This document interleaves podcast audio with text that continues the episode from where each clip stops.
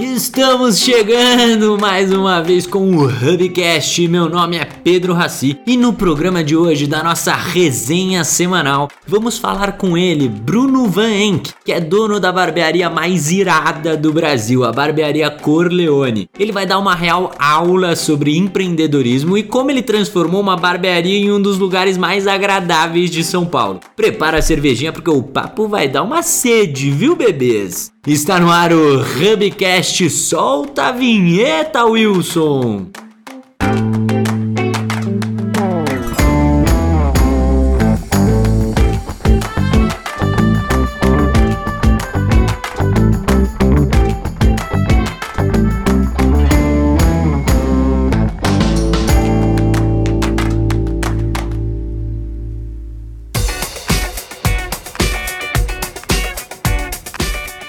Hoje vamos trocar uma ideia com um convidado mais do que especial, que deve ter a barba e o bigode mais bem feitos do Brasil, uma vez que ele é o fundador da barbearia Corleone, Bruno Van Enck. Fala Bruno, tudo bem? Muito bem, obrigado pelo convite, uma honra estar aqui. Bom, uma honra é nossa, com certeza o nosso prazer te receber aqui no nosso podcast, no Hubcast. E com a gente na nossa mesa de bar online, a gente tem o bigodão mais famoso de Léus e o sócio da Hub Formaturas, Tiago Amoras. E aí, Tizão, beleza? Fala pessoal, tudo bem? Obrigado, Brunão, pelo prazer de estar aqui com você. E também com a gente, ela que já viajou o mundo inteiro e a nossa cabeça, corpo e alma por trás do Hubcast, Letícia Orciolo. E aí, Lê, tudo bem? E aí, Raci, e aí, pessoal? Muito feliz de estar aqui novamente para mais uma aula. É isso aí. Então, para começar essa aula que o Bruno veio dar pra gente aqui, essa conversa, Bruno, vamos lá. Meu, você é dono, você que fundou, você é dono da barbearia Corleone, né? E eu quero saber da onde surgiu essa ideia, da onde veio a ideia de fazer uma barbearia, porque a gente acha que não é uma coisa muito convencional, ainda mais no meio do Itaim Bibi, né? Uma barbearia completamente diferente. Eu queria saber de você, da onde surgiu a ideia de fazer essa barbearia? É, bom, vamos lá. Eu nasci dentro de um, de um restaurante que fica no Shopping Center Norte, que é um restaurante do meu pai. Antes disso, na família, a gente já tinha mais de 100 anos é, de restaurantes que todos nós tocávamos e eu tinha muita vontade, eu senti uma necessidade muito grande de criar algo que não fosse a mesma receita de bolo que a gente vinha fazendo há tanto tempo. E ao contrário do que se pensa, né, que essas grandes ideias que né, a, a juventude é, hoje tem muita vontade de fazer business plan, de rodar MVP, de ter muitas ideias, mas de pouco se executar. E quando se executa, tem infelizmente um desejo brutal em sair por aí e pedir dinheiro para os outros para diluir o seu risco, né? Se não der certo, tudo bem, você não se ferrou sozinho, mas quando dá certo, você é obrigado a carregar um sócio para o resto da sua vida. Eu, como todo cara que tem uma ideia maluca, que deu certo, só que só depois que o lance rolou mesmo, que eu não, pare, não pareci mais tão maluco. Lá atrás, em 2013, eu tinha muita vontade de sair ali de um pouco de, de tudo que a gente respirava. Eu já tinha uma empresa paralela do meu pai, que eu fazia distribuição de chopp para bar, restaurante, festa, feira, evento. Enfim, no que precisasse de uma chopeira com, com um barril de chopp, eu estava lá, mas aquilo não me dava. Depois que você consegue adquirir a sua independência financeira, você sente muita necessidade de ter realmente tesão naquilo que você faz. Acordar sábado de manhã para ir trabalhar e aquilo ser, aquilo te preencher, né? Te dá uma sensação de dever cumprido. E eu, depois de algum tempo, parei de ter isso. Eu concluía que um computador conseguia fazer os mesmos contatos que eu fazia, um bom site na internet podia tirar o pedido. Eu estava virando mais um tirador de pedido do que vendedor. Eu que me defino como um vendedor antes de tudo, né? Eu sou economista por formação, mas sou vendedor por paixão, o lance da venda acabou não rolando mais. Quem é comerciante tem que se vender o tempo todo, não tem jeito. E aí eu fui partir para a próxima, mas eu sabia vender shopping e comida, que era o que se vendia nos restaurantes aí da nossa família. E um dia eu pensei, pô, eu, eu estudei na FAP, me formei lá, morava nos Jardins na época, então todo aquele network que eu tinha adquirido nos anos de faculdade que eu tive, para as pessoas pegarem o carro e dentro de um restaurante que servia comida alemã lá no Shopping Center Norte era algo muito remoto. Então eu pensei, como é que eu posso juntar essas pessoas todas que eu conheço em algum lugar, vendendo comida e bebida, que seja na região ali do Itaim Bibi, Vila Olímpia, Jardins, que hoje são os pontos onde a gente tem todas as nossas lojas, mas que não fosse um bar em restaurante, né? Quantos bares e restaurantes abriram na região do Itaim Bibi nos últimos cinco anos? Quantos deles ainda funcionam? Já te adianto, pouquíssimos. Então eu fiquei quebrando a minha cabeça e falei, pô, e se eu colocasse umas cadeiras de barba para o cara sentisse necessidade de voltar todo mês? E meio que foi assim, uh, foi uma ideia meio jogada maluca, que na verdade eu estava abrindo um bar e restaurante com umas cadeiras de barba. Eu acabei estudando tanto sobre barbearia, fiz um, um negócio tão voltado realmente para o corte de cabelo que no dia que eu abri a barbearia, a gente tinha uma fila de espera tão grande e poucas pessoas consumindo somente a cerveja ou a comida. E naquele dia eu entendi que o meu negócio era uma barbearia que vendia chopp e comida e não um bar que tinha corte de cabelo. E assim nasceu a Barbearia Corleone, sem um business plan, sem tentar rodar MVP, sem fazer soft opening porque tinha acabado meu dinheiro. Não que, não que você se planejar é, seja errado, mas no momento onde tanto se fala de tech, de aplicativo e de testes e de estudos e tudo mais, o que falta nessa juventude agora é a coragem de colocar a mão na massa e se arriscar. Não tem jeito. Comércio, você pode fazer todos os cálculos do mundo. Tem ponto que simplesmente não vai. Se você fizer um super estudo sobre ele, você vai concluir que vai ser o melhor ponto da sua rede, seja lá o que é que você vende, mas simplesmente não vai. Tem ponto que acontece isso, e são inúmeros os motivos. Uma rua que tem um corredor de ônibus passando na frente, ou você está numa esquina que a gente chama de passiva e não ativa, ou seja, quando você está parado no farol, ela está do seu lado, ela não está na sua frente. Tem coisas que elas simplesmente vão ser descobertas se você fizer tentativa e erro. E assim nasceu a Barbearia Corleone, hoje com seis anos, 350 pessoas na operação. Temos as nossas barbearias na cidade de São Paulo e também temos os nossos pontos de venda dos produtos para barba e cabelo em oito estados aqui no Brasil. Caraca, você falou de, de coragem, né? Que é o que falta muitas vezes a, a, galera, quando a gente vai criar um negócio, a gente sempre pensa muito no, nos processos, né? Praticamente faz um TCC do negócio antes de abrir, com os medos e receios. E é muito legal ouvir de alguém que realmente foi lá, falou: Meu, vou abrir, é o que eu tenho que fazer. E aí você falou do networking, dessa importância do networking.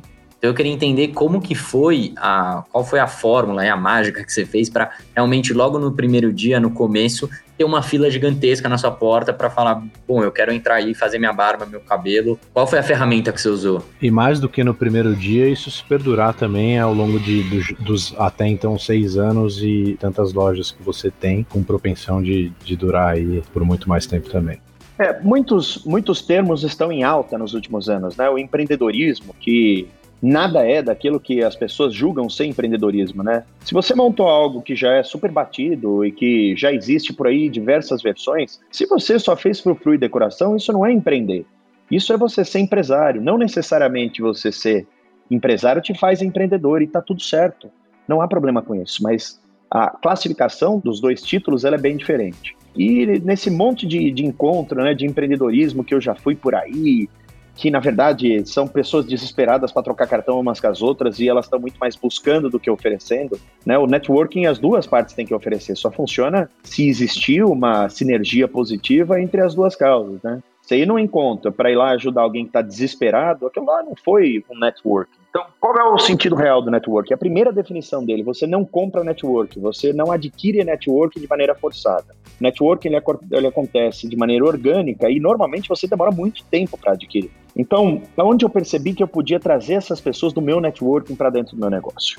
Eu, de maneira natural, eu sempre apresentei as pessoas umas para as outras. O cara que tem uma fábrica de tecido e o outro que quer fabricar camiseta.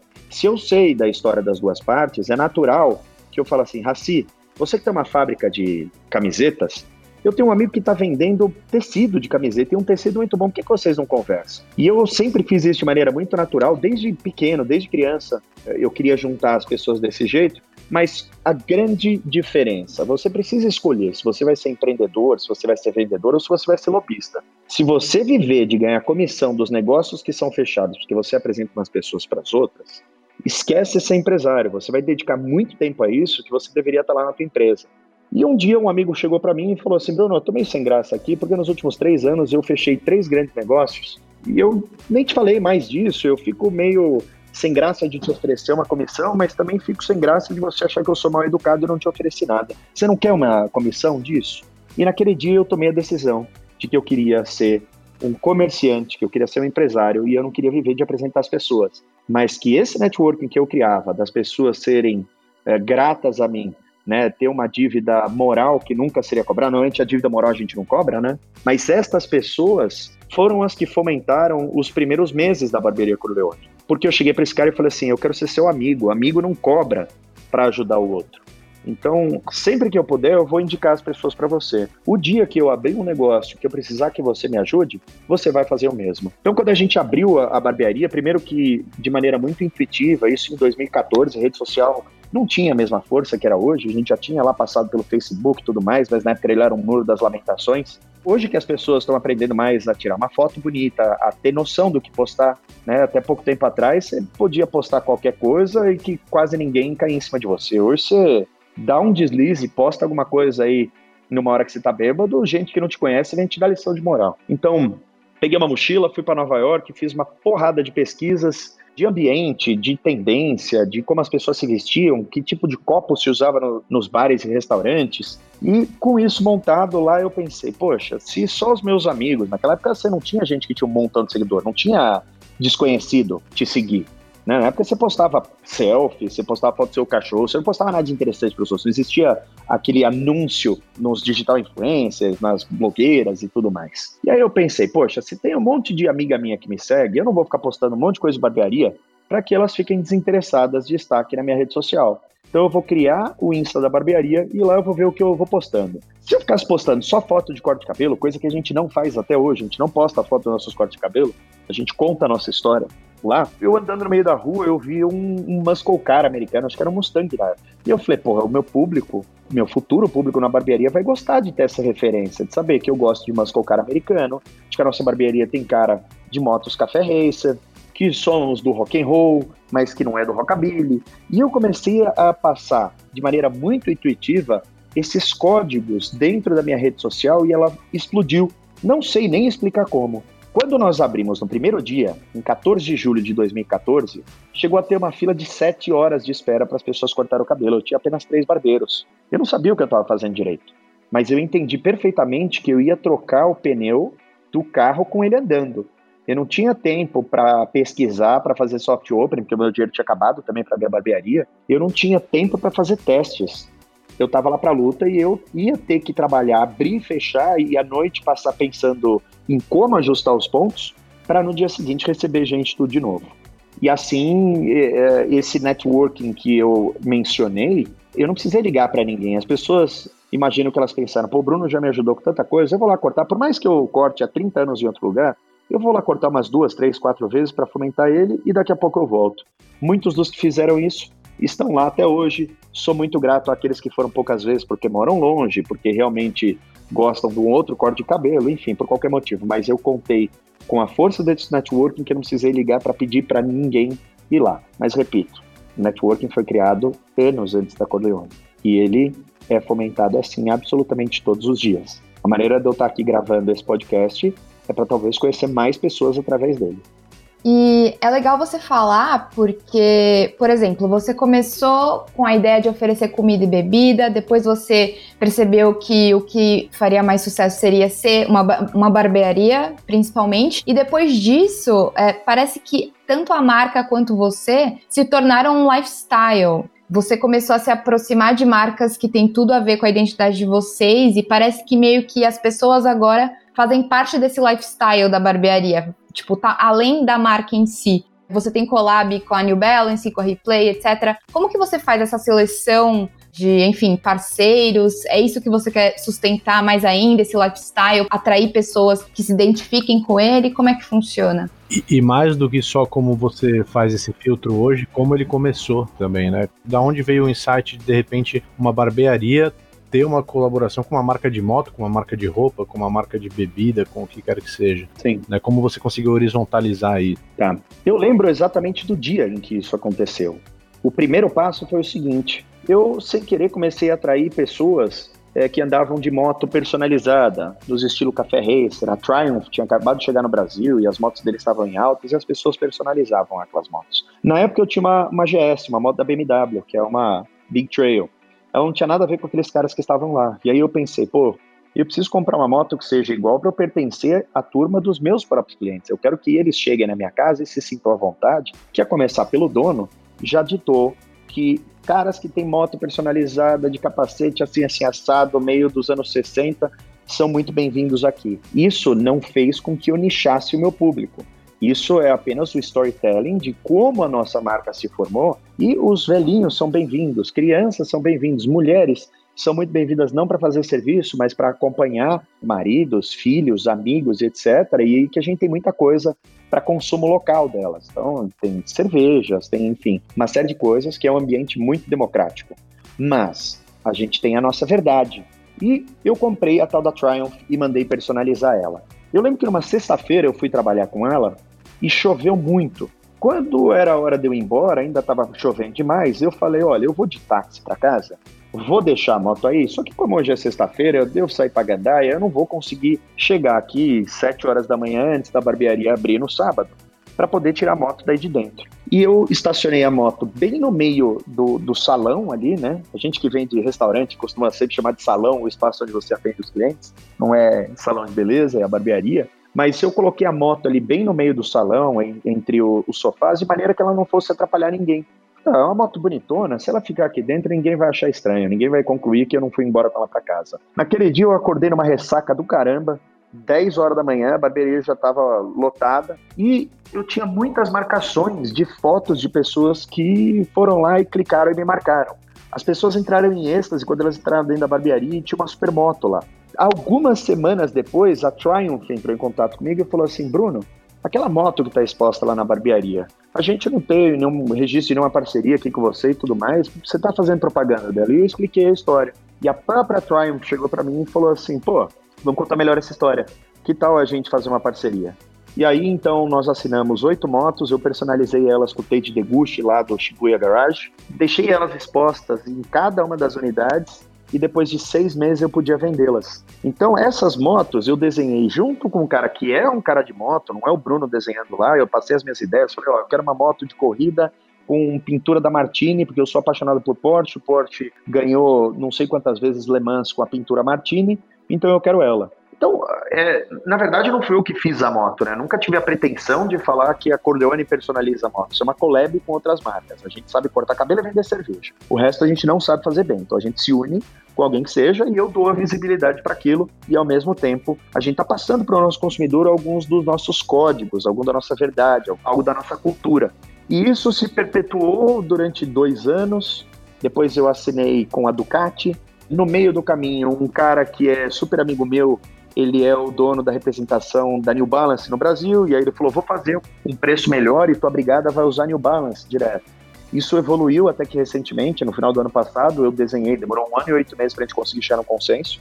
Eu e o meu designer Fernando De Grossi, nós desenhamos um tênis é, collab da barbearia Corleone com o New Balance, mas fomos nós que desenhamos cada detalhe do tênis. Ele tem lá uma plaquinha com o nosso bigode, ele tem Corleone escrito na sola, enfim. Com isso, quando você consegue ter um pouco de visibilidade de marca, é natural que as pessoas te procurem para fazer alguma coisa junto. E eu faço algumas palestras sobre venda. E um dos slides da minha palestra tá o poder de dizer não. A gente fica muito tentado a, a quando recebe uma proposta que ela parece ser razoável. Às vezes você está apertado, o dinheirinho ali vai te ajudar, mas não percebe o prejuízo de marca que você pode ter se você falar sim para qualquer coisa que aparecer. Então, para cada 10 oportunidades que eu tive, provavelmente eu falei não para 9 delas. Eu pude escolher muito bem porque o meu lance não é vender tênis, meu lance não é vender moto, meu lance não é vender roupa, meu lance é cortar cabelo. Por esse motivo, essas collabs todas que eu faço com as marcas, eu deixo bem claro que isso é responsabilidade da marca, a gente só palpitou em alguma coisa, mas é algo para te entreter. No comércio tem uma regra da venda que tudo que você colocar no caixa, que a pessoa consegue pegar com uma mão, ela compra no impulso. Então, eu fiz bonés New Era. Os bonés ficam na saída da loja. Então as pessoas olham, ah, que boné legal, compra no impulso. É, fiz meias. Não, umas meias da Corleone que a gente pensou, ah, o cara pega lá e faz. A moto, obviamente, não. Mas a moto ali, bombardeada em rede social e tudo mais, a gente acabava vendendo para um público muito específico. São caras de mais idade, que não tinham grana para, na época dos anos 70 e 80, ter uma Sete Galo. E hoje eles não têm mais paciência para comprar uma moto, ir atrás de um designer, ir atrás de pesquisar sobre moto, fazer ela ficar pronta e aí sim ele receber. Né, ele prefere já comprar jaqueta de couro já surrada e rasgada, porque ele não tem mais tanto tempo para usar ela até que ela fique bacana do jeito que a gente gosta. Então, O que a gente fez de personalizações de algumas coisas é a porta de entrada para que o cara mergulhe nesse mundo e aí sim ele possa formar a verdade e a identidade dele. Agora, o lance do lifestyle. A rede social, inegável que ela é hoje o principal meio de comunicação com os seus clientes. E na rede social você não vende nada, pelo menos no meu ramo. Mesmo assim, hoje você não compra nada pelo Instagram. O Instagram é a ferramenta mais forte que a gente tem. Você pode talvez ter um link que você clica que ele te direciona para um outro site, mas você não compra dentro dessa plataforma. A ideia do Instagram, ao meu ver, é gerar desejo, é despertar no outro a vontade de comprar e não comprar ali. Então, uma foto muito bem tirada, você aproveitar um momento para postar algum tipo de conteúdo, alguma coisa, faz com que você eduque a sua audiência. Você imagina, se eu postar só fotos de corte de cabelo, o cara que cortou o cabelo ali e ele tá precisando, ele achou o nosso corte, ele não vai no mês seguinte mudar eh, de corte de cabelo a ponto dele ficar seguindo aquilo ali pra gente fazer uma, duas postagens todos os dias. Mas se num dia eu coloco uma dica de cerveja, no outro eu coloco um carro, no outro eu coloco uma moto, no outro eu coloco uma mulher bonita, no outro eu coloco um cara bem vestido, eu passo a ideia do que Corleone gosta para ver se ele se encaixa naquilo mas ao mesmo tempo eu entretenho e mantenho a atenção dele. Então esse lifestyle é muito mais vindo dos conteúdos que a gente compartilha do que todas essas collabs que a gente faz, mesmo porque eu só assino collab que tem número limitado de peças e ela tem tempo para começar e terminar. Por quê? Isso desperta o desejo nas pessoas. As pessoas chegam para mim e falam assim: "Pô, Bruno, segura um tênis aí para mim, eu vou na semana que vem". Não, eu não posso, porque se o cara vier aqui na loja, eu não vou reservar para todo mundo, porque eu tenho muito pouco. Então isso faz com que todas as collabs que a gente faz, a gente lote a loja de vender coisa, e a próxima collab que eu lançar, muito provavelmente o cara não vai estar tá nem precisando daquilo, né? Não tem utilidade para ele, mas o desejo de se sentir pertencido a um grupo bacana ainda fala mais alto e muito provavelmente ele compre não só no impulso, mas também na realização de ter algo exclusivo. Você falou muito sobre o ambiente né, da loja, sobre o público, sobre essa identificação que eles têm com a barbearia, né? E eu acho isso muito, muito legal, porque, por exemplo, quando a gente passa na barbearia de carro mesmo, quem nunca entrou, passa de carro já chama atenção. Mas quando você entra, o que eu sinto é que não. É, é como você falou, eu não sinto que eu tô entrando numa barbearia comum, né? Muito diferente das outras barbearias. Eu sinto que é um ambiente e, por exemplo, tem gente que vai lá para fazer reunião e tomar uma cerveja. Tem gente que vai lá para, não sei, para ver talvez as collabs que tem, ver moto e etc. E aí, você falou de crianças que vão lá cortar o cabelo e devem se impressionar com o ambiente e tudo mais. E aí eu queria saber se você tem esse, esse público-alvo. Tipo, se você tem um público-alvo definido que você quer atingir com cada coisinha que você faz, ou se basicamente, como tem na Harley Davidson, os caras que gostam e amam a Harley Davidson, se tem esse tipo de pessoa que eu sinto que tem na barbearia de vocês. Um cara que, porra, eu vou lá desde sempre e sou fiel à barbearia. Se você criou isso e se acha que é muito por conta da linguagem que vocês tratam, desde o Instagram, etc., até a própria barbearia. Veja só, corte de cabelo é algo que requer habilidade manual e não estudo e investimento. Claro, se você tem a possibilidade de se aprimorar e de comprar um curso, de ir num fórum, num congresso, alguma coisa, melhor mas a maior parte dos caras que trabalham para mim se formaram na rua, aprenderam com outro cara e para fazer algum dinheiro tinha que cortar cabelo pra caramba. É muito diferente um corte na barbearia Corleone e um corte talvez numa outra barbearia que não seja tão expressiva, não seja, é, não tenha conseguido atingir essa, esse assédio da mídia, que tenha conseguido criar seguidores em rede social. Talvez não, e muito provavelmente esse cara vai vir trabalhar comigo um dia. O que eu ia fazer e como eu pensei é, para atrair as pessoas não só pela qualidade do corte de cabelo. Né? Quando você fala de trabalho e de competição, quando você fala de concorrentes, é natural que você veja as pessoas falando: meu produto, meu serviço é bem melhor. Cara, isso é o princípio básico. Se você não vai oferecer algo bom, nem ofereça. O grande diferencial vai ser todo o entorno daquela coisa boa que você vai oferecer. Né? Ninguém vai em algum lugar e fala assim: ah, eu vou fazer um corte que fique mais feio o meu cabelo aqui mesmo, mas eu vou economizar uns 20 reais. Né? Difícil você encontrar alguém que faz isso. As pessoas sempre procuram o bom e barato. Isso, infelizmente, é uma realidade do nosso país, onde tudo tem que ser bom e tudo tem que ser barato. Isso não funciona muito bem no mundo real. Que, que eu pensei? Como é que eu vou atrair essas pessoas para cá? E aí a gente volta nos termos vulgarizados, que estão sendo amplamente usados por aí de maneira errada. Ah, muito se fala de experiência. O que é experiência para você? Se você tiver que explicar a experiência daquilo que você está vendendo, seja um produto ou um serviço, já não é experiência. A pessoa tem que saber que ela se sentiu bem consumindo aquilo ou estando em algum lugar, sem que você precise explicar para ela. Vou dar um exemplo disso. Temos lojas em alguns bairros de São Paulo e, infelizmente, a nossa cidade é violenta, onde roubam relógio, onde roubam carteira e tudo mais. Na porta de cada barbearia, sem que você saiba, tem um segurança do outro lado da rua que ele não é identificado, que você, cliente, não identifica, mas um bandido sim. O bandido consegue cheirar de longe o que está acontecendo. Se tem algum policial disfarçado, se tem alguma coisa. Então, você já entrou na nossa barbearia, nunca teve o caso de que alguém foi roubado e assaltado ali na porta. Quando você entra, nos meses de novembro, dezembro e janeiro em São Paulo, é um calor insuportável. Quando você está indo andando na rua, naquele puta calor, vestindo uma camisa, muitas vezes um terno, e você precisa ir cortar o cabelo, você já chega com a cabeça suada e escorrendo, que já é uma sensação ruim. Então, eu dimensionei para quase o dobro da necessidade que a gente precisa dos ar-condicionados das lojas. E isso é usado durante três meses de 12 no ano. Foi um investimento à toa? Não durante três meses, aqueles caras que me acompanham o ano inteiro vão entrar dentro da barbearia. Eu não vou precisar explicar para eles: olha, eu gastei muito dinheiro com ar-condicionado para que você entrasse aqui e não sentisse calor. Ele simplesmente não vai sentir calor. E ele não vai precisar fazer essa conta, mas ele vai ter uma memória afetiva boa daquele lugar, que ele estava com calor quando ele chegou e ele entrou, passou aquele calor. Quando ele senta, ele toma um chopp cortesia. Tudo que é cortesia já é muito bem-vindo.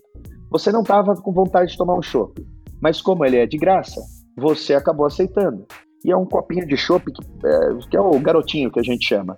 Num dia de calor, você tomar um chopp gostoso é maravilhoso.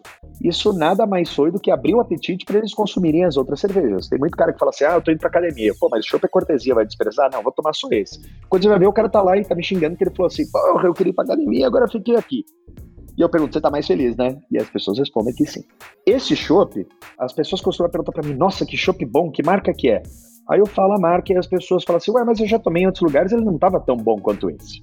Aí vai um segredo de quem já trabalhou com chopp durante muitos anos, que foi onde eu cresci. A linha do chopp, se você deixa ele parado ali durante a noite, aquilo lá impregna. Ele gruda, né? A serpentina nada mais é do que um caninho bem fino que ele tem água gelada em volta dela e o chopp em contato com essa água gelada está gelado lá na torneira. Se você deixa aquilo parado à noite, vai servir um chopp só meio-dia no dia seguinte, já grudou um monte de partículas dentro desse caninho. Ao longo de um mês, dois meses, aquilo apodrece lá dentro. Então, quando você está tomando um chopp em algum lugar que você fala, esse chopp aqui não está muito bom, muitas vezes não é o chopp, é a linha que está suja. Só que isso custa dinheiro, isso leva tempo, dá uma dor de cabeça desgraçada, você tem que sangrar a linha que você poderia vender 15 copos de chopp, você vai jogar ele fora. Mas a gente faz isso uma vez por semana, para que todo cliente que entre a barbearia sinta o prazer de tomar um chopp gelado na goela e ele nem sabe por quê. E aí, por aí vai. Eu tenho diversos outros exemplos. Eu escolho a música de maneira muito cautelosa. E eu não escolho músicas nichadas. Eu sempre coloco os clássicos, misturo com algumas coisas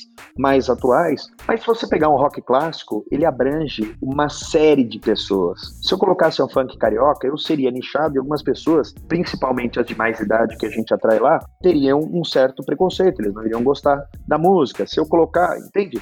Essas coisas que são muito, né, o que tudo que foge do clássico, né, e é muito nichado ou é de momento, aquilo que é atemporal agrada aos ouvidos de todos. Por mais que não seja o seu gosto preferido, também não é algo que te repele.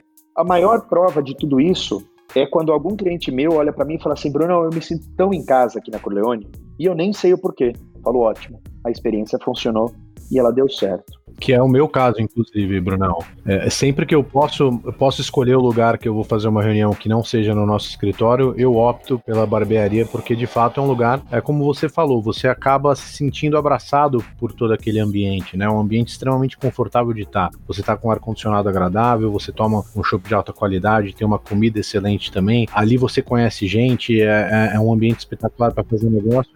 E evidentemente você ainda consegue cortar o cabelo e, e fazer a barba depois da reunião.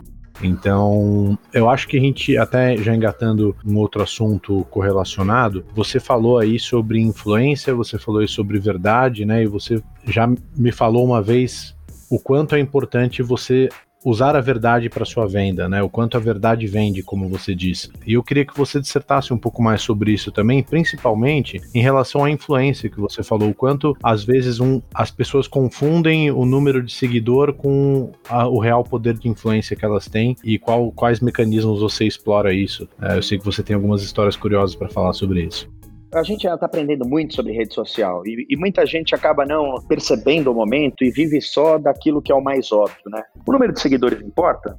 É claro que ele importa. Mas o que importa mais? A barbearia Corleone ter quase 200 mil seguidores falando que é um lugar legal ou um cliente comum com 5 mil seguidores, que tem o perfil dele fechado e ele tem 50 anos de idade, ele é um cara bem sucedido, e as pessoas que o seguem sabem muito bem disso. As pessoas sabem que ele não vai trocar um post para falar de um lugar bom, de um lugar que seja mais ou menos, em troca de um favor de 70, 80, 100 reais.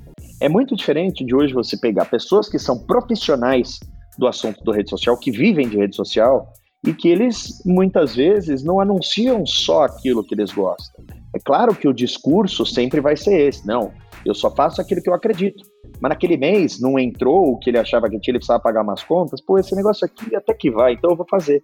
Você acaba perdendo a sua verdade. Então, mais um dos slides que eu faço na minha palestra, a verdade vende. Por que a verdade vende? Primeira coisa, se você não vende aquilo que você acredita, que você usa, que você sabe que é bom, provavelmente você vai mentir para muitas pessoas. Primeiro ponto, você vai precisar ter uma memória muito boa para saber o que você falou para cada pessoa. A verdade, ao contrário, é a mesma história que você conta ela sempre. Se aquilo é a tua verdade, se você vai trabalhar, eu sou um exemplo claro de cara que ama o trabalho dele, que ama a sua rotina, que gosta demais do que faz e que é muito feliz no trabalho dele. Para mim é muito fácil eu entender tudo aquilo que a gente já criou como identidade da nossa marca, não necessariamente bate tudo com os meus gostos pessoais, porque eu sei que os meus gostos pessoais específicos para algumas coisas, eles ou, por exemplo, esporte, ah, eu gosto de andar de UTV, o UTV é caro, você precisa ter um carro para puxar ele para algum lugar, para chegar nesse lugar, ou você precisa ter uma casa de veraneio. Não dá para eu começar a ficar falando de UTV e tentar vender UTV, porque a maior parte dos meus clientes, ou eles não gostam, ou seria uma dor de cabeça muito grande para ele conseguir ter um. Então, com base naqueles códigos, com base naquilo que forma a cultura e a verdade da nossa empresa, eu sei do que eu posso, né? Nós estamos aí há seis anos, eu sei o que o nosso público gosta e o que ele não gosta. Eu tenho um problema de ficar chateado com as pessoas que chegam para mim e falam assim, elas entram lá na barbearia, nossa, que lugar lindo, de onde você copiou essa ideia? Gente, eu não copiei, eu sem querer fiz um negócio lá que eu tive uma ideia e ele sem querer deu certo, porque eu também aprendi é, de maneira muito rápida o que estava errado e o que eu precisava melhorar. Essa foi a grande verdade. Não teve um grande estudo e tudo mais. Eu fui, de novo, trocando o pneu do carro com ele andando. Isso formou detalhes que juntos formam toda a verdade da nossa empresa. Tempos atrás entrou um, menino lá na. jovem, acho que ele tinha uns 20 anos, aparentemente tinha dinheiro. E ele sentou lá, olhou e falou assim: Você não me ensina a fazer uma barbearia como essa aqui no, no interior? Aí eu falei, me conta mais. Ele falou, não, olha, isso aqui é perfeito, eu quero exatamente igual assim, só que é meu sonho. Eu olhei para ele, eu falei, cara, isso é o meu sonho. O seu sonho tem que ser alguma coisa diferente. Para que você tenha tesão em ter criado algo. Uma receita pronta, muito provavelmente não vai dar certo. Sabe por quê? Você está vestindo uma camisa de futebol. Eu não gosto de futebol. O meu esporte são os esportes a motor. Você está usando um tênis que não é uma marca que eu uso e que não tem a ver aqui com a nossa verdade. Na época ele estava usando um tênis Nike de corrida, super bonito. E na época a gente estava lá ou com algumas botas, ou então uns New Balances mais diferentões que a gente colocava lá que não eram os de corrida, né? Que eram os fashion lá, sei lá como é que eles chamam, classificam aquilo. Eu falei, olha, você entende que para ser seu sonho, precisava ter alguma coisa de futebol. Se você saiu com uma camisa de futebol na rua, é porque você é. Mas tá vendo que nas paredes não tem nada? Ele falou, é verdade. Eu falei, você tá vendo que você usa um tênis de corrida, enquanto aqui as pessoas estão usando botas? Ah, é verdade. Eu falei, então, a sua verdade pode ser ter um lugar bacana, uma barbearia que vende cerveja, mas não olhando e tentando copiar isso aqui. Isso, se você abrir vai ficar um ambiente frio, porque você não vai viver aquilo, você não vai saber explicar com a mesma paixão que você explicaria por algo que você gosta quando algum cliente te perguntar. Então, com um resumo nisso, a verdade vende. Ter um ambiente ao qual ele é aquilo que você realmente entrega é maravilhoso e com certeza te leva no longo prazo. A partir do momento que as pessoas percebem que tem algo, eu não estou falando de enganação, não, tá, gente? Estou te falando, a partir do momento que as pessoas percebem que aquilo não é o que você realmente respira, o que você vive no, no seu dia a dia, ou que tem o mínimo de fit com você, elas passam a não voltar mais nem consumir seu produto ou seu serviço. É espetacular, Brunão. Mais uma lição aprendida aqui nesse Hubcast de que a verdade vende. E ainda falando sobre o ato de vender, a gente conversou aqui com o Rafa Sanches e ele falou que a criatividade é importante em qualquer profissão. Ainda que você seja um advogado, um dentista, você ter a criatividade como uma ferramenta sua vai te fazer prosperar mais. E você tem uma frase, é, ao menos ela é muito atribuída e associada a você, ainda que é, independente da autoria dela, que é só existe uma profissão no mundo, vendedor. Você fala muito sobre também esse ato de vender e, essa prática de saber se comunicar. Fala um pouco mais para a gente sobre isso também e conta um pouco para o nosso público que está ouvindo hoje, que está numa faculdade de arquitetura, de publicidade, de administração ou de direito, o quão é importante você ter essas skills hoje em, qualquer mercado que você esteja inserido. Não basta você ser bom no mercado de trabalho, você também tem que parecer ser bom. Uma pessoa que parece ser boa e não é boa, ela vende mais daquela que é boa, mas não conta para absolutamente ninguém. Não sei se isso ficou confuso, mas é o seguinte: em qualquer profissão você tem que se vender o tempo todo. A rede social mostra claramente isso que quem se expõe mais da maneira correta, quem expõe o seu produto, quem expõe o seu serviço, estou falando de vida pessoal, quem se expõe da maneira correta inspira as outras pessoas e acaba ganhando autoridade e, e virando referência essas pessoas, que inclusive se vendem melhor do que as outras, de novo que a gente já falou aqui, eu parto pelo pressuposto que se você vai sair da faculdade, você vai estudar o suficiente para ser o melhor profissional da sua área. Só que provavelmente na sua classe também estudou muita gente bacana e aquele cara é seu concorrente. Você não vai conseguir chegar para um cliente sem um prospecto, sem uma rede social, sem fotos de projeto, sem um site bacana e convencer alguém de que você é um arquiteto muito melhor do que aquele que tem um site lindo, que tem fotos muito bem tiradas das obras que ele já fez, que ele publica algumas, de que, algumas das referências que ele tem na internet, por exemplo, para fazer o processo criativo dele né? Se você começa a acompanhar uma pessoa todos os dias, hoje é normal que você encontre pessoas na rua que você nunca viu na vida e ela fala assim: Nossa, eu já tudo tanto seu cachorro, a sua casa você construiu isso, aquilo, que parece que você é meu amigo. Eu sei de muita coisa bacana sua. Quando elas falam isso da vida das pessoas, também é da vida profissional delas. E você só consegue se tornar referência no mercado de hoje em dia se você expõe aquilo que você faz. É impossível um cara que não tem site, não tem uma rede social, que ele adquira um novo cliente que não venha por uma indicação muito forte. Até pouco tempo atrás, quando você conhecia uma pessoa, você colocava o nome dela no Google. Hoje, você vê a rede social dela. Um profissional de moda, ele tem o site dele muito bem feito, só faz profissionais, você entra no dia dele, tá tudo bagunçado, ele se veste mal e tudo mais, você já sabe que aquele cara, aquilo talvez não seja a verdade dele a venda dele já começa a cair ali. Ele já não é um bom vendedor porque ele deixou passar coisas que ele não se importou tanto. As pessoas com um pouco mais de idade, como eu, aos 35, 40 anos, você ainda escuta pessoas cometerem erros é, muito banais de falar assim: a ah, rede social, ah, não, eu não gosto, eu não gosto de me expor, eu não gosto de nada. Olha, é uma opção sua, mas saiba que na sua vida profissional você está perdendo uma infinidade de possibilidades principalmente de conhecer novas pessoas. Se você não se importa com rede social e você não segue outras pessoas às quais você se inspira, você está perdendo uma oportunidade maravilhosa de conhecer outros nomes e se aprofundar nos ensinamentos deles. Eu virei fotógrafo também, depois de um problema que eu tive aí de burnout, que era mais para preencher o meu tempo, e eu tomei uma paixão por isso, e hoje é a principal ferramenta que eu tenho para vender as minhas coisas. Se você vai num restaurante, para que, que serve hoje as redes sociais de restaurante? Para você ficar vendo prato de comida sete dias por semana e desejar sete dias por semana comer comida japonesa, sendo que você já comeu num dia? Não. Muito pelo contrário, quando você senta naquele seu restaurante, ao invés de você ficar lendo diversos nomes em japonês, que muitas vezes você não sabe, você precisa perguntar pro garçom, entra lá no perfil dos caras, você vai ver foto. Agora tem um porém Como é que você vai se vender melhor? Adianta só ter uma rede social? Não. Se eu entro na rede social de um restaurante e as fotos estão podreiras, elas estão muito mal feitas, não foi um profissional que fez, o prato ficou meio com o dedo sujo e o cara que tirou a foto não percebeu, eu já penso, se o cara não se preocupa sequer na apresentação daquilo que ele mostra para os clientes dele, como será que é a cozinha dele lá dentro? Então, a história da a primeira impressão é a que fica, ela está muito atual. Todos nós somos conquistados primeiro pelos olhos e depois pelo conteúdo. Se eu, ah, eu tô numa cidade tal e eu coloquei no Google que tem três restaurantes japoneses e dois deles têm uma rede social horrorosa e um deles tem uma rede social muito bem feita, em qual eu vou? Pode ser que não seja o melhor da cidade, mas ele se vendeu melhor.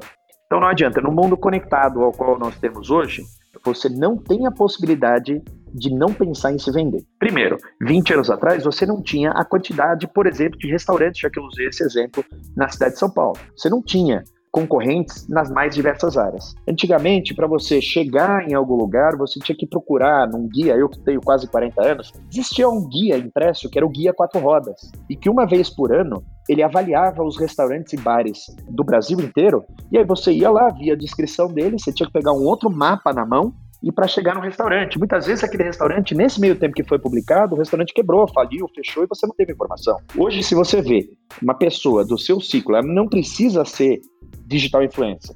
Ela só é um, seu, um, amigo seu ao qual você admira e você sabe que ele tem bom gosto para algumas coisas. Você viu ele postando uma foto num restaurante XPTO? Só de você clicar na geolocalização do restaurante, você já sabe onde ele está e o Waze te leva até lá. No meio do caminho, enquanto você estiver indo, você pode dar uma olhada no Google se ele está ou não aberto até mesmo ligar, mandar uma mensagem via WhatsApp para colocar o seu nome na fila de espera e você consegue ver aquilo que outras pessoas publicaram, não só o próprio restaurante, as pessoas que publicaram e marcaram o restaurante e fica lá no feed de qualquer um. Então, se hoje é muito mais fácil para o consumidor definir o que ele vai comprar, está muito mais difícil para você vender. Então, ser bom não é o suficiente. Você tem que ser bom e parecer ser muito bom também. Cara, muito bom. Entrando um pouco mais nessa história de você fotografar agora, isso começou como um hobby e se tornou uma paixão. Como que isso hoje influencia diretamente no seu business? Influencia de alguma forma? Eu imagino que sim. Você que faz as fotos da barbearia hoje, você já te ajudou de alguma forma? Porque acho que mais do que nunca hoje as pessoas, além de se especializarem em algo, elas sabem da importância de você saber sobre muitas coisas esse trampo de fotógrafo, ele tá influenciando diretamente no seu business? Como é que é?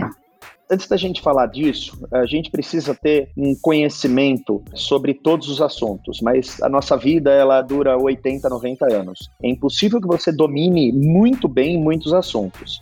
Você precisa ter conteúdo suficiente para que você consiga debater com pessoas que conhecem um assunto de maneira aprofundada e que você não se perca na conversa se você não sabe do que estão falando. Então, não adianta eu querer ser diversas coisas, porque jogador que é bom em todas as posições é ótimo para ficar no banco.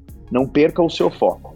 A fotografia entrou na minha vida da seguinte maneira: em 2017 eu tive um tal do burnout, fui para o hospital, tive aí complicações hormonais por conta de excesso de trabalho. E o meu médico falou para mim: você precisa criar um hobby. E eu fiquei pensando nas diversas coisas que eu já fazia, mas elas não estavam inseridas no meu dia a dia.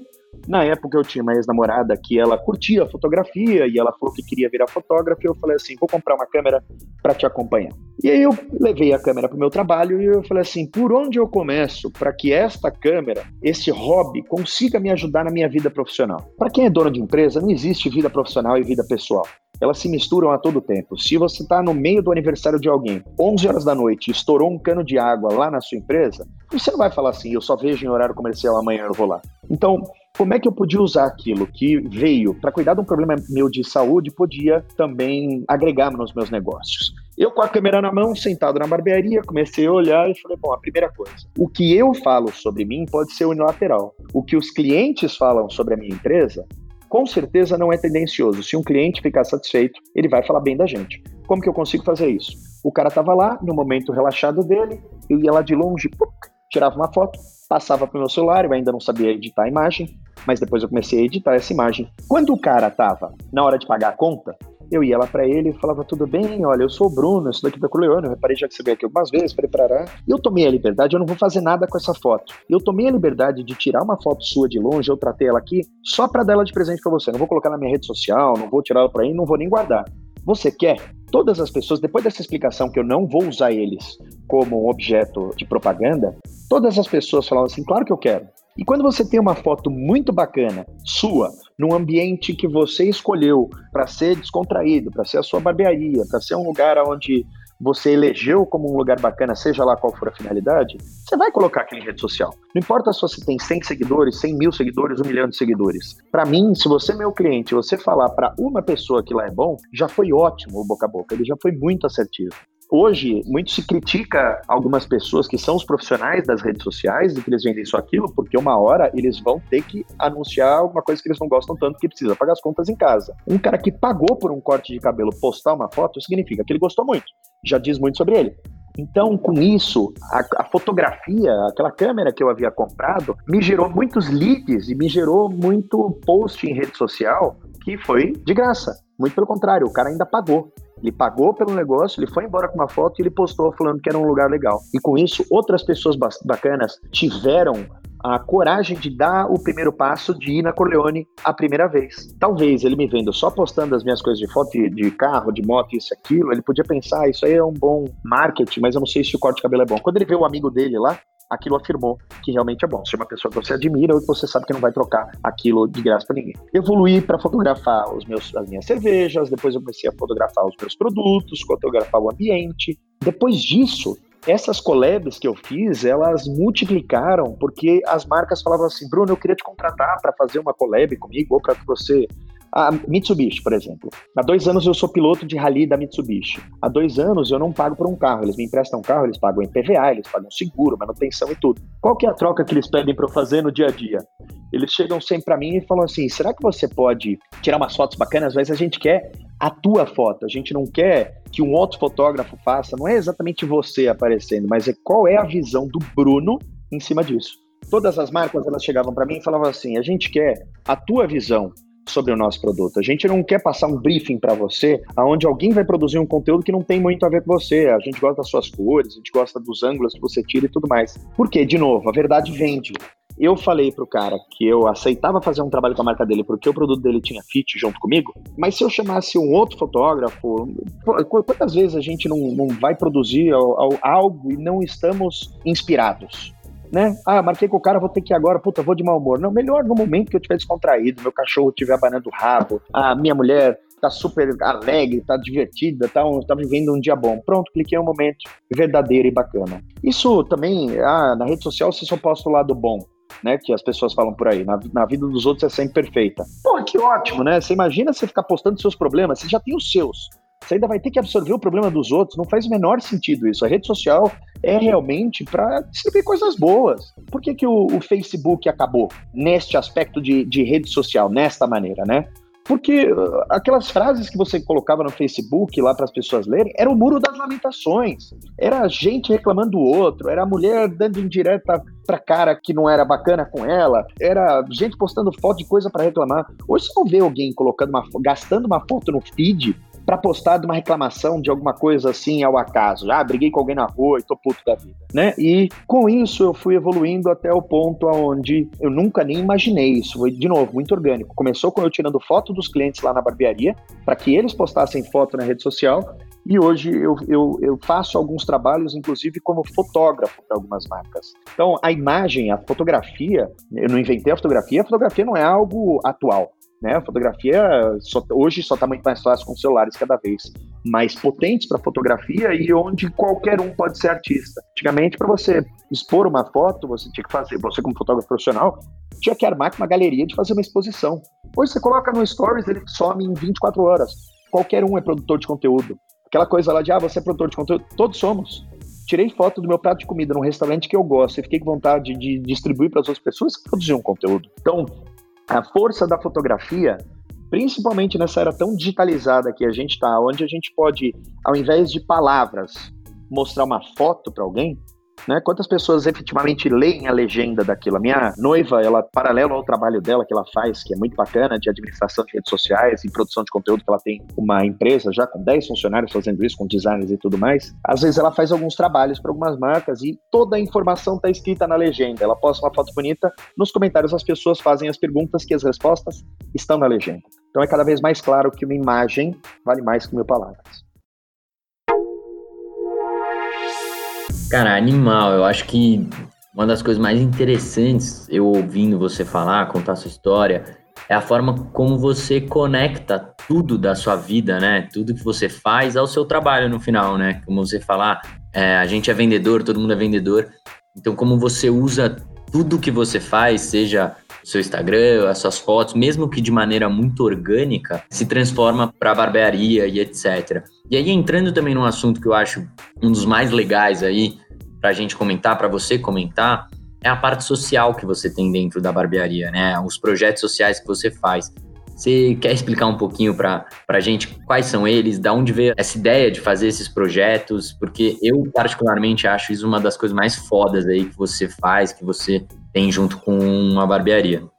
Olha, isso, o, o lance do, do lado social, ele nasceu de uma coisa muito particular minha e eu nem tinha a ideia do que isso ia fazer com a cultura da nossa empresa e as pessoas que lá trabalham. Hoje, o resultado que a gente colhe disso é absurdo em termos de RH. Eu explico por quê. Em 1994, uma tia minha ela era enfermeira na ACD. E uma vez eu estava lá, eu fui voluntário da ACD por 16 anos. Numa das ocasiões, entrou um menino com síndrome de Down e me ofereceu uh, uns bombons Ferrero Rocher. Lembro até hoje qual que é. E eu falei, por que, você está me dando esse bombom? Ele falou, ah, falaram que você está ajudando a gente aqui, eu quis te dar o meu bombom predileto. E aquilo me marcou muito. Fiquei voluntário por muitos anos, é, não sei quem é essa pessoa, nunca tive nenhum contato além desse. E aí, depois, quando a gente abriu a barbearia, eu não tive tempo para.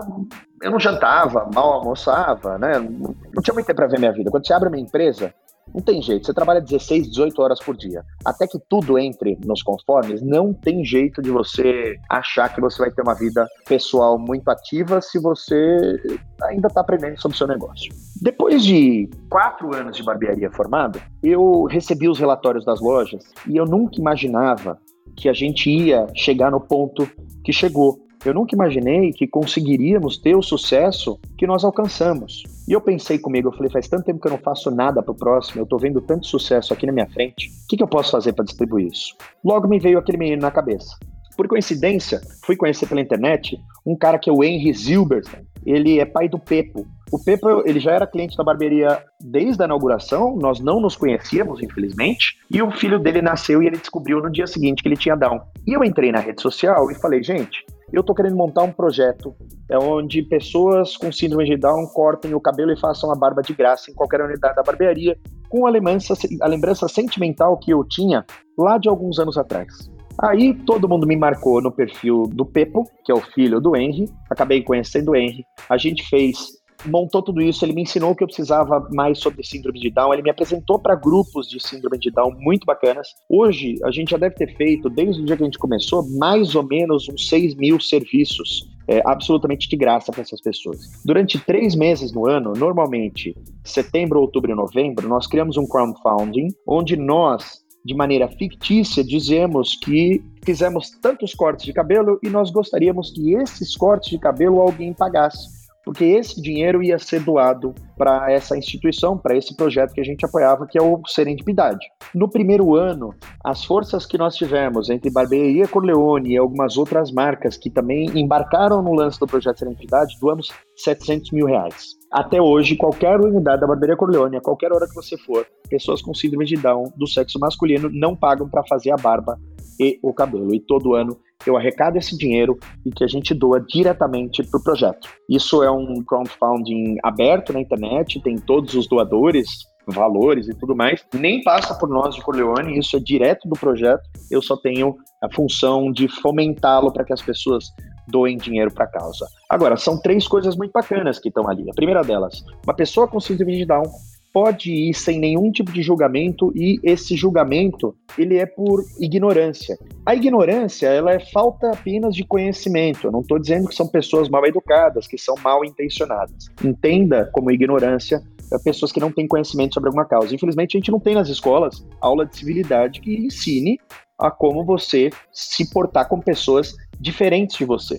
Isso inclui não só de Down, mas diversos outros campos. Então, uma pessoa com síndrome de Down, ela é muito bem tratada quando vai na nossa barbearia, porque a gente já conheceu não tem mais o fator surpresa ou a novidade. O próprio barbeiro já sabe é, como ele gosta de ser tratado, a pessoa que vai lá é sempre muito amorosa e tudo mais. Nós sabemos, às vezes, das limitações de cada um, todo mundo sabe lidar com isso. O segundo aspecto, as famílias que tanto lutam pela independência dos seus entes queridos, que têm algum tipo de deficiência, muitas vezes não percebem que elas mesmas que tiram a autonomia deles. E olha que exemplo claro. Muitos pais chegam lá com seus filhos com síndrome de Down, sentam na mesa e pedem uma cerveja. Normalmente eu me sento junto para conhecer a história, falar com a família e fazer com que eles sejam bem-vindos. Afinal, eles conheceram a nossa causa e, por algum motivo, permitiram que um ente querido receba um corte de cabelo. E aí, uh, a gente tá sentado na sala de espera, quando a, o barbeiro tá pronto e chama pelo nome da pessoa, o pai levanta junto, sem nem perceber. E eu falo, onde você vai? Você tá tomando cerveja comigo. Pô, não, vou lá com ele até a cadeira. Eu falei, ó, só tem uma saída aqui, ele não vai sair correndo, deixa ele lá, ele vai ser muito bem atendido. Pô, Bruno, mas e se ele raspar o cabelo? Se ele mandar o, o, o barbeiro raspar o cabelo? Eu falei, qual é o pior problema se um cabelo foi raspado? Ele crescer de novo em dois, três meses. Então isso não é um problema. Então esse é um outro chacoalhão que a gente dá para pessoas que têm certeza absoluta que elas lutam pela autonomia dos seus entes queridos, mas por conta da convivência do dia a dia nem percebem que a autonomia talvez seja escolher o corte de cabelo, por mais improvável que ele seja. E o terceiro e melhor aspecto dele, quando você senta de frente para um espelho e tem uma cadeira pelo menos em cada lado seu, essas pessoas que estão sentadas na cadeira do lado, fatalmente estão com o olhar mirado em alguma hora naquele espelho e vendo a pessoa que está do lado deles. E várias pessoas levantaram e falaram assim para mim, Bruno, como é que eu posso ajudar na causa? Eu falei, por quê? Ele falou, porque eu tenho 50, 60 anos e você hoje quebrou um paradigma meu. Eu achava que já sabia de tudo da vida. O menino que sentou do meu lado, ele é extremamente interessante, engraçado, amável e tudo mais. Eu, por ignorância, achava que ele podia ser agressivo, que ele podia fazer barulho, qualquer motivo, e tô com vergonha da minha ignorância hoje de não ter sabido isso antes. Queria me redimir de alguma maneira e ajudar esse projeto. Os barbeiros não ganham nenhum real disso, não há nenhum tipo de desconto, nada, zero. Quem vai lá não paga nada. O barbeiro não recebe nada, porque quem faz esse trabalho, na verdade, são os barbeiros. Talvez a ideia tenha sido arquitetada por mim, mas quem faz o trabalho braçal, o dia a dia, são eles. O mérito é totalmente deles. Sabe o que aconteceu? Quando eu sugeri isso lá no começo, a maioria abraçou logo de cara e alguns não. Só que esses que não abraçaram lá atrás, por qualquer motivo, não cabe a nós julgamento, perceberam aqueles clientes tão carinhosos, fiéis, muitos deles traziam presentes para os barbeiros.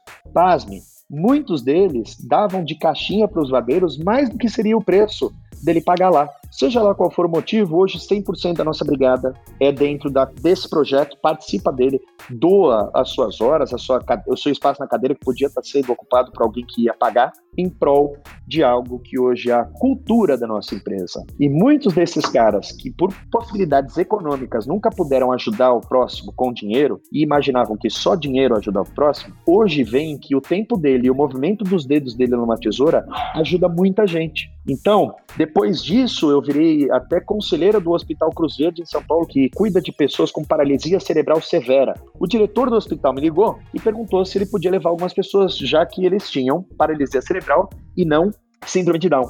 Acabei depois sendo convidado para ser conselheiro do hospital. Uma vez por mês a gente monta uma barbearia e corta o cabelo de 200 pacientes que tem lá, que muitas vezes respiram com um tubo de oxigênio ou que são alimentados com sonda, que não tem como ir até uma barbearia de maneira muito fácil. A gente vai até eles. Com isso, a gente abriu muitas portas também para o que outros voluntários pudessem não só ajudar o hospital, mas pudessem levar doações. Enfim, é uma corrente do bem que se formou lá no começo com uma ideia e hoje ela é cultura da nossa empresa. Eu também vi em uma entrevista sua você contando de um projeto que vocês fizeram em um centro oncológico, né, para pessoas que estão fazendo quimioterapia. E eu achei muito interessante, queria que só que você contasse também um pouco como que foi essa ideia, porque tem tudo a ver de você trazer dignidade para essas pessoas que estão passando por uma dificuldade muito grande e acho que é um exemplo assim. Vou te falar o porquê da escolha do hospital com câncer. Estamos vivendo hoje um momento. Recentemente a gente teve um, um, episódio aí na rede social onde todos postaram uma tela toda preta e com a hashtag aí que rodou o mundo, Black Lives Matter, por conta do que aconteceu nos Estados Unidos e tudo mais. É claro que é um motivo importantíssimo. É claro que essa é uma causa que há muito tempo deveria ser muito mais bem reconhecida do que ela é hoje e tudo mais. E é claro que você precisa de um barulho focado especificamente, porque muita gente diz todas as vidas importam. Claro que todas as vidas importam, mas é necessário de vez em quando que você faça o barulho numa única causa para que você preste atenção naquela causa e você possa passar para as demais. Naquela época, eu pensava no seguinte: estamos fazendo caridade para as pessoas? No Brasil, infelizmente, pela diferença tão brutal que a gente tem de renda, a gente faz caridade baseado apenas no quê? Nos menos providos de dinheiro. E você acaba criando, na minha opinião, e por isso que eu fiz isso, você acaba criando um abismo entre as pessoas por diversos outros segmentos. Por exemplo, esse mesmo do dinheiro. Se você faz caridade, aí você já imagina uma pessoa pobre que precisa apenas se alimentar. Apenas não, né? Uma pessoa que precisa se alimentar. Só que como eu ia conseguir fazer com que as pessoas enxergassem que realmente todas as pessoas merecem algum tipo de carinho, não só de dinheiro. Steve Jobs, o cara da, da maior empresa de tecnologia do mundo, um dos caras mais cabeçudos do planeta, morreu de câncer. E ele morreu na mesma velocidade que um mendigo morreria. Obviamente, não com o mesmo conforto, né? Minimizar um pouco a dor. Mas a vida é só uma, a vida é a mesma. Então eu ficava pensando, pô, vamos fazer algum trabalho social, mas sempre tem que ser o negócio da gente ter como objeto, né, como instrumento de melhorar isso o dinheiro. Como é que eu consigo representar para alguém que todas as pessoas merecem uma relação de carinho melhor entre nós todos? Como é que a gente consegue viver mais em paz com isso? O que, que eu pensei? Vamos tentar levar um pouco de dignidade para as pessoas. E não importa quanto dinheiro elas têm, elas estão hospitalizadas no momento terminal, talvez. Vamos um pouco antes, não vamos no terminal. Vamos quando eles começam a fazer a quimioterapia. Depois da, se eu não me engano, sétima sessão de quimioterapia, o teu cabelo cai. Exatamente nela, ele cai. As pessoas que estão hospitalizadas, normalmente vai alguém e corta o cabelo da pessoa de qualquer jeito, meio açougueiro lá. E aquele é o momento, né, para quem tem um pouco mais de idade que nem eu, lembra da Carolina Dickman na novela que teve que, ras que raspar a cabeça? É uma cena muito forte até hoje na, na, na internet, que ela raspando a cabeça para fazer um papel de um personagem já sofreu, imagina alguém que está fazendo uma quimioterapia. Então aquele é o momento que representa muito para as pessoas. Vamos montar uma barbearia com a nossa música, o nosso barbeiro vai vestido, ele faz todo o acapamento como se ele fosse raspar a cabeça de uma pessoa que fosse consumir o nosso serviço lá na barbearia. Com isso, eu fui nos hospitais que eram públicos, que dependiam muito de dinheiro do SUS e que, porra, a superlotação não permitia que todo mundo tivesse o mesmo nível de conforto, até o ponto da gente ir num hospital como o Albert Einstein, para também levar o mesmo tipo de serviço e o mesmo conforto a uma pessoa que é separado, talvez, pela quantidade de renda que eles têm, mas são seres humanos que, infelizmente, é, contraíram uma doença que é um grande desastre do nosso momento aqui, né, do, do nosso século. Então, isso foi um motivo de eu mostrar como nem só as relações de você dar dinheiro para outra pessoa podem ajudá-la. Carinho, afeto em momentos onde o dinheiro não compra também são muito importantes. Eu queria despertar isso na cabeça daqueles que trabalham junto com a gente. Pô, primeiro parabéns, sério. Foi muito foda ouvir tudo isso. acho que a parte social de uma empresa, uma parte que deveria praticamente ser uma obrigação aí, como uma devolução. E como você falou, não necessariamente dinheiro, não necessariamente essa ajuda financeira que a galera fala, porra, é assim que eu faço trabalho social. Não necessariamente isso. Então, muito foda ouvir toda a sua história, como você conquistou um monte de coisa e a preocupação que você tem com o próximo, com o outro. Então, só tenho realmente a, a parabenizá-lo por isso. Acho que é um trabalho fantástico em todos esses que você citou. Para finalizar, como você sabe, aqui é, é, basicamente a gente sempre tem a última pergunta, né? Que é a, que é a nossa mesa de bar online. E aí a gente sempre pergunta com quem você gostaria, seja pessoa viva ou morta, gostaria muito de tomar uma cerveja num bar, raiz, etc. Só que daí eu queria transformar, obviamente, essa pergunta para quem você queria tomar uma cerveja ali na Corleone, que você chegasse ali no barzinho da Corleone, qualquer pessoa do mundo, quem que seria essa pessoa? Pode, inclusive, ser um personagem fictício, por exemplo, de um filme ou qualquer coisa do tipo. Eu não preciso pensar muito, não, cara. Essa pergunta, se me fizerem um milhão de vezes, eu vou respondê-la do mesmo jeito. É uma pessoa que está viva, muito presente na minha vida e me ensinou tudo e eu continuo aprendendo todos os dias com ele. É meu pai. Eu sou o maior fã que meu pai tem. Se eu tivesse a oportunidade de sentar com alguém para tomar uma cerveja, é meu pai.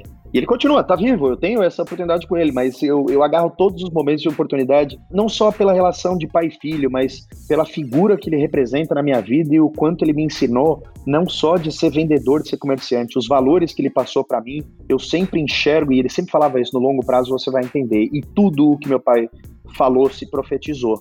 Então eu aprendo demais com esse cara. Não importa o quanto eu avance de idade, ele avança junto e ele adquire mais conhecimento. Então, em 10 milhões de vezes, se me perguntar com quem eu estaria para tomar uma cerveja, sempre vai ser meu pai, não vai ser outra pessoa, não. Pô, sensacional. Que, que legal ouvir isso, né? Para finalizar a conversa, acho que ter uma inspiração aí tão próxima né, de você é sempre muito importante. Bruno, eu queria agradecer demais o papo. Acho que foi um dos papos mais legais que a gente teve. Acho que foi uma realmente uma aula, como a gente já achava que ia ser. Mas, cara, foi muito foda. Espero que você tenha gostado também. Muito obrigado, cara, de verdade. Obrigado vocês, uma honra estar aqui. Eu adoro contar essas histórias.